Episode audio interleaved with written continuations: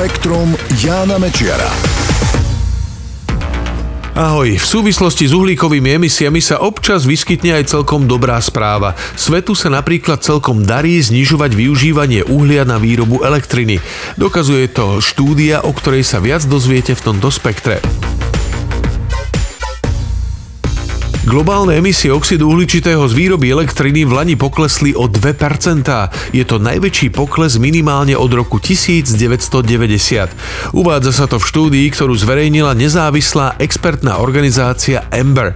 Najviac sa pod ten pokles podpísalo zníženie spotreby uhlia v Európe a Spojených štátoch. Celkovo na svete poklesla produkcia elektriny z uhlia o 3%. Aj to je najväčší pokles od roku 1990. V Európe sa v Lani podiel uhlia na výrobe elektriny vyložene prepadol o 24%. Spôsobil to postupujúci prechod na obnoviteľné zdroje energie. V Spojených štátoch to bolo 16%. Tam to spôsobuje predovšetkým zvýšené využívanie zemného plynu. Opačným smerom zatiaľ ide Čína, kde sa využívanie uholných elektrární stále zvyšuje. Dnes je zodpovedná za približne polovicu uhlíkových emisí vytvorených pri získavaní energie z uhlia celkovému poklesu prispeli aj reštarty jadrových elektrární v Japonsku a Južnej Kóreji, ale aj zníženie dopytu po elektrine. Stále je však globálny pokles využívania uhlia v energetike len 3%. Ak by mal svet dosiahnuť jeden z cieľov Parížskej klimatickej dohody, udržanie globálneho oteplovania pod hranicou 1,5 stupňa v porovnaní s predindustriálnou érou, ten pokles musí byť aspoň 11-percentný. Výkon veterných a slnečných elektrární v Lani vzrástol o 200 170 terawatt hodín, čo je asi 15-percentný nárast. Pre lepšiu predstavu, celé Slovensko za rok spotrebuje asi 31 terawatt hodín elektriny. Ak chce ľudstvo dodržať klimatické ciele, takto by to malo rásť každý rok. Čím viac času strávia vodiči za volantom, tým sa zvyšuje pravdepodobnosť, že budú trpieť nadváhou či dokonca obezitou.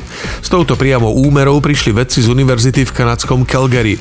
Analyzovali niekoľko výskumov z rôznych krajín, ktoré boli zamerané na obezitu. Vyšlo im z toho, že existuje súvis medzi časom stráveným v aute a kilami navyše. Presne sa to vraj určiť nedá, ale riziko priberania vraj stúpa asi od 30 minút strávených denne za volantom. Údajne sa dá povedať aj to, že čím viac človek jazdí autom, tým častejšie navštevuje reštaurácie rýchleho občerstvenia, čo štíhlej línii tiež veľmi neprospieva. Kanadskí vedci hovoria, že ak sa má zastaviť epidémia nadváhy a obezity v západnom svete, vlády štátov i mestské samozprávy by mali robiť všetko preto, aby ľudia používali zdravšie a aktívnejšie formy dopravy, predovšetkým chôdzu a bicyklovanie a nemuseli potom tráviť toľko času v autách. Vedci z univerzity v nemeckom Würzburgu popísali nezvyčajné správanie istého druhu mravcov, ktoré žijú v subsaharskej Afrike. Ich pozorovanie odhalilo, že podobne ako ľudia sa starajú o svojich zranených a odnášajú ich z boiska, aby sa mohli vyliečiť. Tieto mravce totiž organizujú nájazdy na kolónie termitov, ktoré sa podobajú premysleným vojenským operáciám. Denne vraj vedú dve až štyri takéto vojny. Mravčí bojovníci pritom nezriedka utrpia zranenia. Zvyčajne im termity odhryznú nohu, prípadne tykadlo. Po boji ich však ostatné mravce nenechajú na pospas osudu, ale odnesú ich späť do mraveniska, kde sa liečia. Vedci zistili, že zranené mravce sa rýchlo naučia chodiť aj so štyrmi alebo piatimi nohami a behajú ako predtým. Takáto starostlivosť o zranených je nielen vo svete mravcov unikátna. Bádatelia predpokladajú, že je to aj preto, že kolónie týchto mravcov sú relatívne malé, takže si nemôžu dovoliť zbytočné straty. Spektrum Jána Mečiara.